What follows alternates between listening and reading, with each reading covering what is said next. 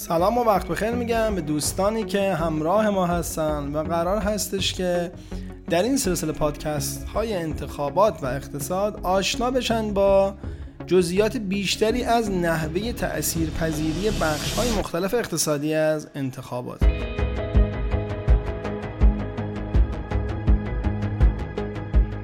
ابراهیم علیزاده هستم تحلیلگر اقتصادی و می‌خوام به شما عزیزان توضیح بدم در این قسمت که انتخابات چه تأثیری می‌تونه روی بازارهای مالی ما داشته باشه. شما دوستان قبل از هر چیزی باید با مفهوم اقتصاد سیاسی آشنا باشید. اقتصاد سیاسی یک روی کرد سیاسی داشتن به تحلیل های اقتصادیه به اتفاقات اقتصادیه به رویدادهای اقتصادیه. و شما دنبال این هستید که در هر اتفاق یا هر رویداد یا هر تصمیم اقتصادی کدام گروه ها زینف هستند؟ کدام افراد ممکن هستش که از این تصمیم گیری از این اتفاق نفع بیشتری ببرن؟ و اصلا پشت پرده تصمیمات اقتصادی چی می‌تونه باشه؟ با عینک سیاسی. و اینجاست که موضوع مهم ما این هست که ببینیم انتخابات چه تأثیری می‌تونه روی بازارها بذاره. یعنی اگر دو روز دیگه من تحولی در بازار ارز دیدم دو روز دیگه تحولی در بازار طلا دیدم یا در بازار خودرو بازار ملک بازار سهام دیدم چقدر می‌تونم این اتفاقات رو مرتبط کنم با مبحث انتخابات 1402 یه نگاهی با هم بندازیم به دوره پیش از این. در دوره های قبل از این که انتخابات مجلس برگزار شده در سه دوره قبل در دوره های کوتاه مدت منتهی به این انتخابات معمولا بهترین بازار بازار سهام بوده.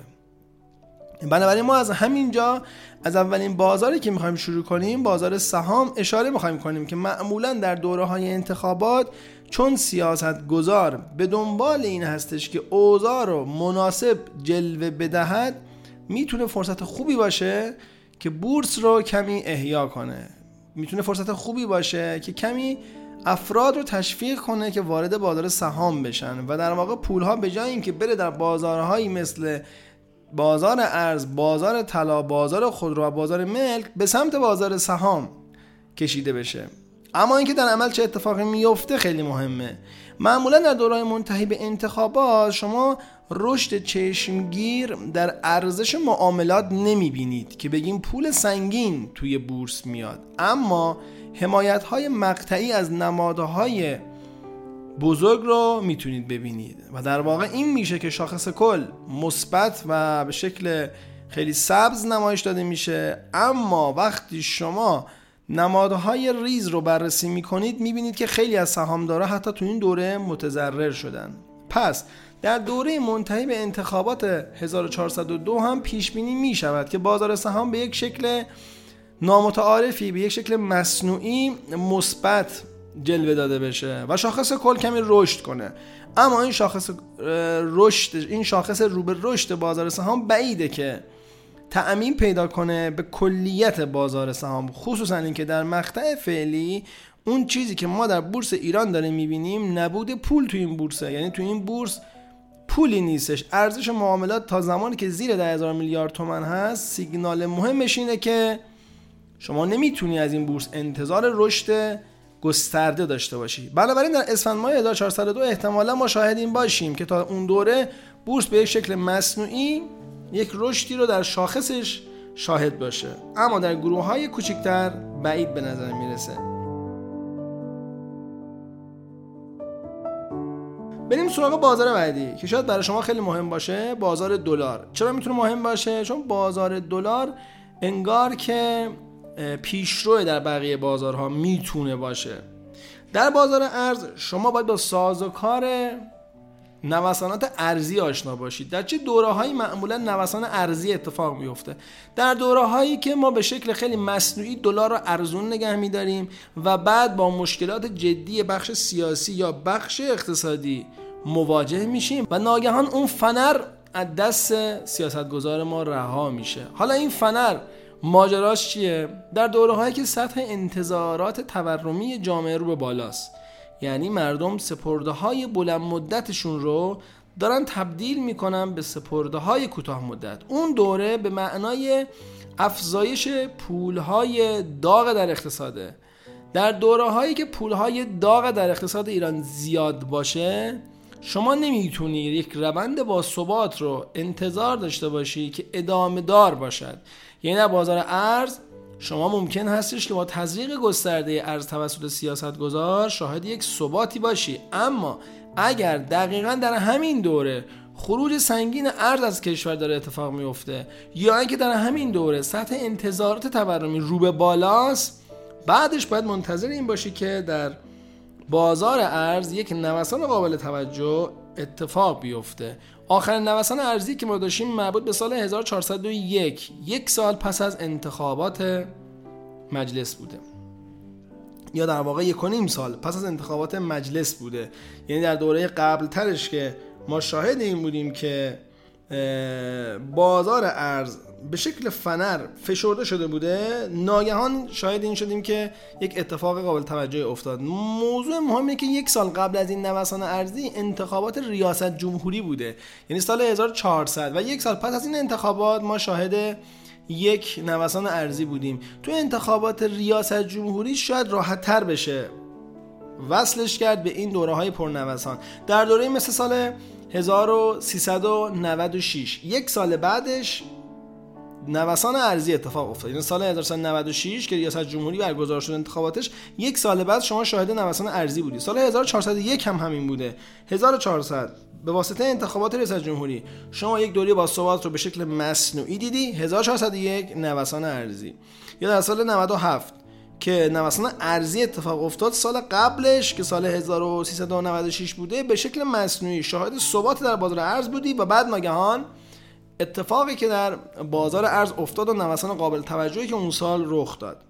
در دوره هایی که انتخابات مجلس داره برگزار میشه مثلا آخر انتخابات که مربوط به سال 1398 بوده یک سال بعدش چنین چیزی شما شاهد نبودی. می‌خوام بگم که پس پیامی که من دارم می‌بینم اینه که سیاست گذاران ما معمولا در دوره های انتخابات مجلس کنترل قیمت ارز رو دارند اما نه به اندازه دوره های منتهی به انتخابات ریاست جمهوری. یعنی در دوره هایی که مجلس برگزار میشه تزریق ارز به اندازه دوره های انتخابات ریاست جمهوری گسترده نیست. و علتش هم اینه که به نظر می‌رسه که سیاست گذار به اندازه که در انتخابات ریاست جمهوری روی نرخ مشارکت حساسیت داره روی نرخ مشارکت در انتخابات مجلس حساسیتی حساسیتش کمتره. اینطور نیست که حساسیت نداشته باشه. حساسیت داره حساسیت هم کمتره. و برای همین دلیل هستش که در بازار ارز 1402 هم پیش بینی می شود که کنترل قیمتی اتفاق بیفتد. اما نه به اون شکلی که در گذشته بوده است که بعد من بخوام بگم که سال بعدش جهش ارزی اتفاق میفته بنابراین من پیش بینی نیست که در سال 1403 به واسطه اینکه در سال 1402 به شکل خیلی گسترده کنترل قیمت دلار صورت گرفته است سال 1403 شاهد یک نوسان ارزی شدید باشم. مگر که یک اتفاق خاص سیاسی رخ بده. بنابراین همونطور که انتظار میره بورس در دوره منتهی به انتخابات مجلس وضعیت بهتری پیدا کنه در بازار ارز هم به نظر می‌رسه که سناریوی جهش ارزی رو باید کمرنگ ببینیم. خیلی کمرنگ چون سیاست گذار اجازه نمیده. سیاست گذار با تزریق گسترده ارز به دنبال ثبات در بازار ارز هستش و این ثباته به اندازه دوره های انتخابات ریاست جمهوری نیستش. بنابراین من میگم دلاری که در کانال 52 داره میچرخه این می‌تونه یک نوسان خوبی رو پشت سر بذاره یا یک نوسان سعودی رو پشت سر بذاره. اما نه به عنوان جهش. مثلا شاید 52 تا 55 یا 52 نهایتا تا 60 هزار تومن. و پیشبینی خود مؤسسات پژوهشی دولت مردها برای سال 1402 در بدترین حالت 66 بوده یعنی 65 بوده. یعنی دلار بین 55 تا 65 در نوسان باشد و به نظر منطقی می‌رسه. یعنی شما در دوره‌ای که انتخابات ریا... انتخابات مجلس رو داری قرار نیست جهش ارزی اتفاق بیفته. اما یک نوسان منطقی و یک نوسان قابل انتظار رو میشه برای تا اسفند ماه سال 1402 داشتش. اگر این اتفاق بیفته یعنی شما یک نوسان محدود رو اجازه بدهید که در بازار ارز رخ بده قطعا به بازار طلا هم سرایت می‌کنه. بنابراین در دوره منتهی به انتخابات مجلس احتمالا بازار ارز نوسان محدود خواهد داشت. در کنارش بازار طلای ما متأثر از بازار ارز یک نوسان محدود می‌تونه داشته باشه و در کنار دلار و طلا بازاری مثل بازار خودرو هم همینطور. به دلیل اینکه در دوره های منتهی به انتخابات ممکن هست کسری بودجه دولت تشدید بشود که در پادکست قبلی هم خدمت شما عزیزان توضیح داده بودم در این دوره ها که کسری بودجه تشدید بشه شما می‌تونید انتظار داشته باشید که تورم کالاهای مصرفیتون بیشتر بشه. و با این اتفاق شما باید انتظار داشته باشید که کالاهای مصرفی مثل خودرو هم رشد قیمتی رو داشته باشند بنابراین در بازاری مثل بازار خودرو میشه انتظار داشت که متأثر از افزایش کسری بودجه دولت و رشد تورم یک افزایش قیمتی اتفاق بیفته خصوصا اینکه انتخابات امسال توی اسفند ماه هستش و همون اسفندی که معمولا پایان سال شب عید بازار خودرو یک واکنش رو نشون میده. بنابراین بازار خودرو به نظر من می‌تونه نوساناتش حتی بیشتر از بازار ارز و بازار طلا باشه. اگر نوسان محدودی در بازار ارز اتفاق بیفتد اون طرفتر بازار خودرو شما نوسانات بیشتری رو احتمالا بتونید ببینید. و بازار ملک.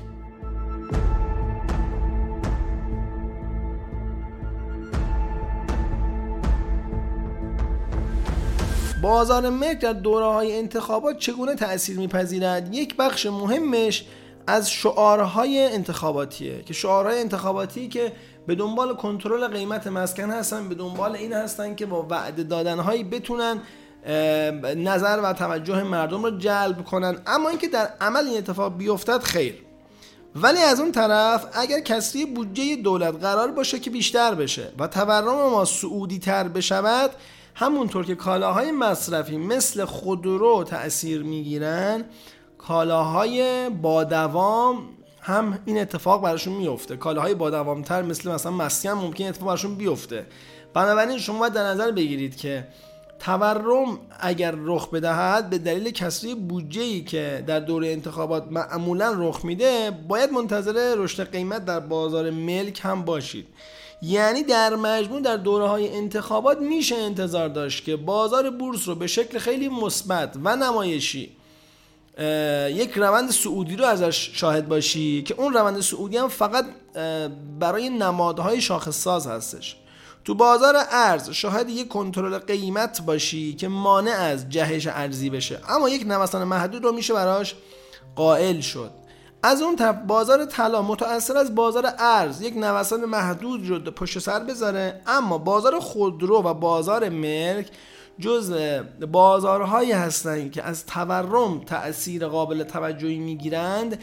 در این دوره ها به دلیل کسری بودجه که ممکن است رخ بده و تشدید تورمی که ممکن است اتفاق بیفتد میشه انتظار افزایش قیمت رو داشت. یعنی اگر قرار است انتخاباتی برگزار بشه و من نیاز مصرفی در بازار ملک یا بازار خودرو دارم اینطور نیست که صبر کنم بگم چون به انتخابات نزدیک میشیم صبر کنم که قیمت ملک و خودرو بیاد پایین و من خریدی انجام بدم.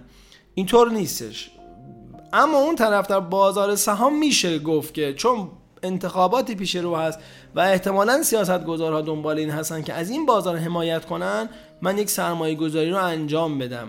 در بازار ارز هم به تأخیر انداختن تأمین نیازهای مصرفیمون به بهانه انتخابات به نظر من کار توجیه پذیری نیست که مثلا ما فکر کنیم چون قرار هستش که انتخابات برگزار شه دلار یه ریزش قیمت شدید خواهد داشت و من نیاز مصرفیم رو به جای اینکه الان بخوام تأمین کنم برم در اسفند ماه سر کنم که اسفند ماه این کار کنم. نه اینطور نیستش معمولا.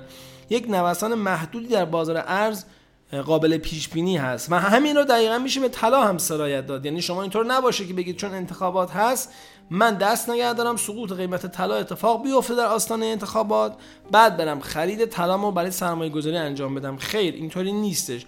به دلیل اینکه همونطور که یک نوسان محدودی برای بازار ارز قابل پیش بینی است یک نوسان محدودی برای بازار طلا هم قابل پیش بینی است چون این ارائه من خدمت شما عزیزان در قالب پادکست هست و قطعا شما هم به دنبال این هستید که در کنار تحلیل که میشنوید حرفهایی رو بشنوید که جنبه کیفی داشته باشه نه اینکه عدد کمی باشه من سعی می‌کنم که پیش بینی عددی خدمتتون نگم و بیشتر به شما ساز و کار رو توضیح بدم.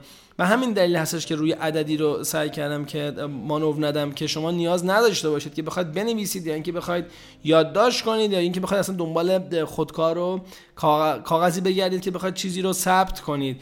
اون چیزی که برای ما مهمه هست اینه که شما با سازوکار نحوه اثرگذاری انتخابات در بازارها آشنا بشید. در دورهای انتخابات معمولا بورس می‌تونه بهتر بشه.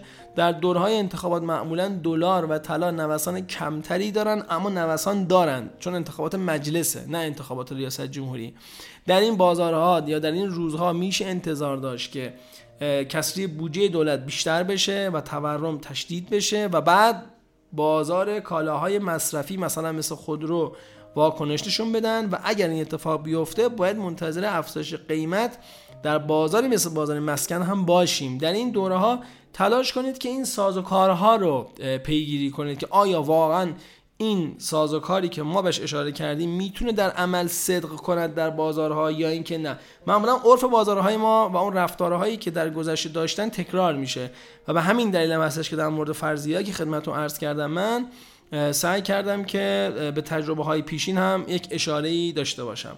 امیدوارم که دقایقی که در خدمت شما عزیزان بوده باشم به افزایش ارزش زمان شما کمک کرده باشه و چیزی رو یاد گرفته باشید. روز بخیر. خداحافظ.